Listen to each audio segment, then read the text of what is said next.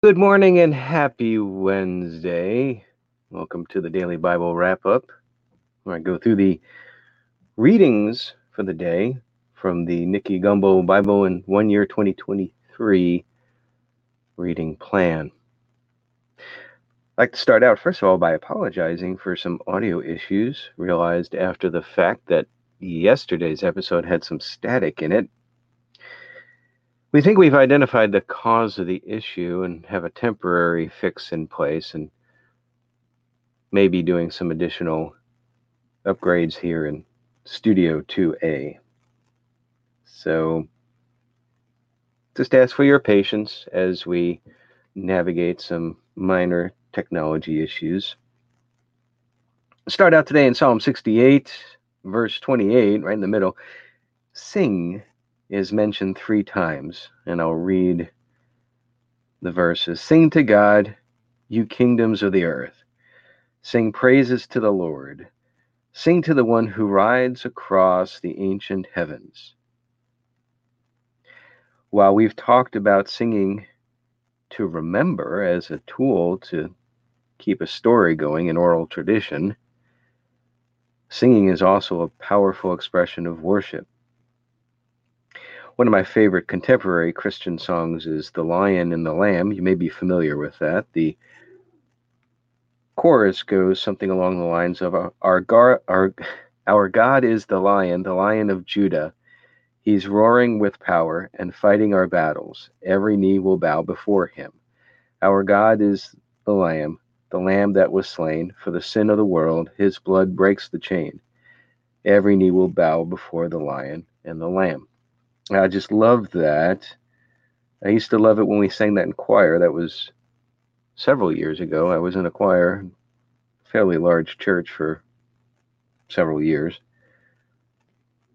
But I loved it when we sang. It, it had it looks at two sides of an awesome God. He fights our battles and he sacrificed himself for us. Amen. New Testament, we are in John 19, verse 28. John says Jesus knew his mission was finished. Yet he said, I am thirsty to fulfill Scripture. Now, there are no notes in my NLT Bible translation to indicate what Scripture he was fulfilling with that statement, but I guess it may be somewhere in Isaiah. That usually would be the first place that I would start, at least. Anyway, after that, he, quote, bowed his head and gave up his spirit, end quote. Now, the Jewish leader, leaders, since it was Passover week, didn't want the body slowly dying on the cross. Remember, there are three up there, one on either side of Jesus, a couple of criminals who were also crucified. And so the religious religious leaders ordered the legs broken to quicken the death. And I believe that's because, if I understand correctly, how one dies when crucified, it's a slow suffocation. You cannot, you, you, you lose the strength to be able to take in that breath. You can imagine it takes so much from your core to do that. And if you break the legs, that would remove some of the leverage that someone would have to continue the labored breathing and therefore hasten the suffocation.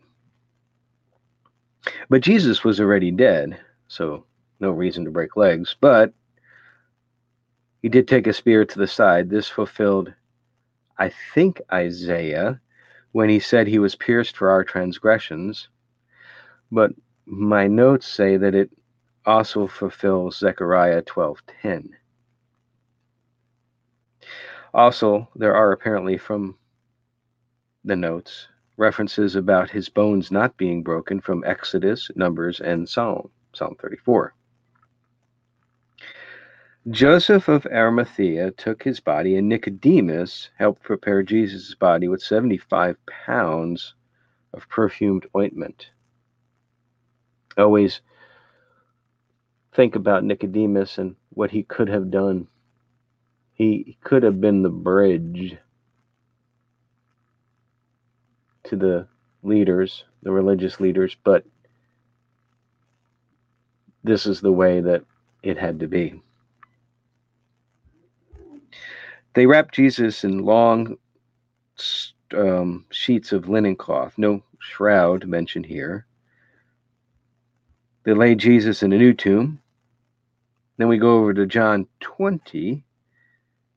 Now, Mary Magdalene, the next day, found the stone had been rolled away from the entrance of the tomb. So she went and fetched Peter and John. Speaking of choir, I love the memory of singing about this one Easter with Charlie Daniels, the song He's Alive, that tells this story. When Peter saw the empty tomb and the linen wrappings scattered, he believed and understood with John at that moment that Jesus must rise from the dead. So at that point in time, it's like, oh, I got it. He's alive. That sends shivers down my spine a bit. 1 Samuel 29, the Philistine army requested that David leave them. They didn't trust David's motives. Probably not a bad conclusion from a strategic standpoint. So they didn't David's forces did not join in preparation of battle with his with the Israelites. And then on to 1 Samuel 30, back in Philistine land, the Amalekites had attacked, presumably while the Philistines were unprotected. Remember, Saul's army is a, or, um, or rather, the Philistine army is um, preparing to attack Israel. Now, David's two wives were among those captured. David asked God for guidance. God said to go after the raiders. He and his 600 men did, then down to 400, as 200 were too worn out. They slaughtered most of the Amalekites and got back all that was taken, including David's two wives. Now, some of David's men didn't want to share the plunder with the 200 who stayed behind. Remember, they were having issues with nutrition and food and provisions and all that. But David said, no, we share and share alike. And David also sent some of the plunder to friends in Judah. And seems like that this could have been an attempt to win favor with Israel. Now, in 1 Samuel 31, the Philistines attack and kill many, including three of Saul's sons. Jonathan was one. Saul's wounded in this, and he asked an armor bearer to finish the job, but the armor bearer wouldn't do it. So Saul fell on a sword. So, presumably, that it could not be said that the Philistines killed him. The Philistines proclaimed the news of Saul's death, fastening his body to the wall of Beth Shan and other bodies for display of the victory, I assume.